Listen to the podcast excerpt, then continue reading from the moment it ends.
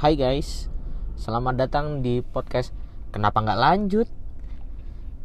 Jadi perlu kalian tahu, setiap orang itu selalu punya pilihan dalam hidupnya. Ada yang tetap melanjutkan apa yang dia jalani sejak dulu, ada juga yang gak ngelanjutin apa yang dia jalani sejak dulu. Nah, semua orang pasti punya alasan dalam menjalani pilihannya itu. Di podcast ini aku akan bercerita tentang hal-hal yang tidak aku lanjutkan dalam kehidupan yang pernah aku jalani. Semoga bermanfaat and enjoy my podcast.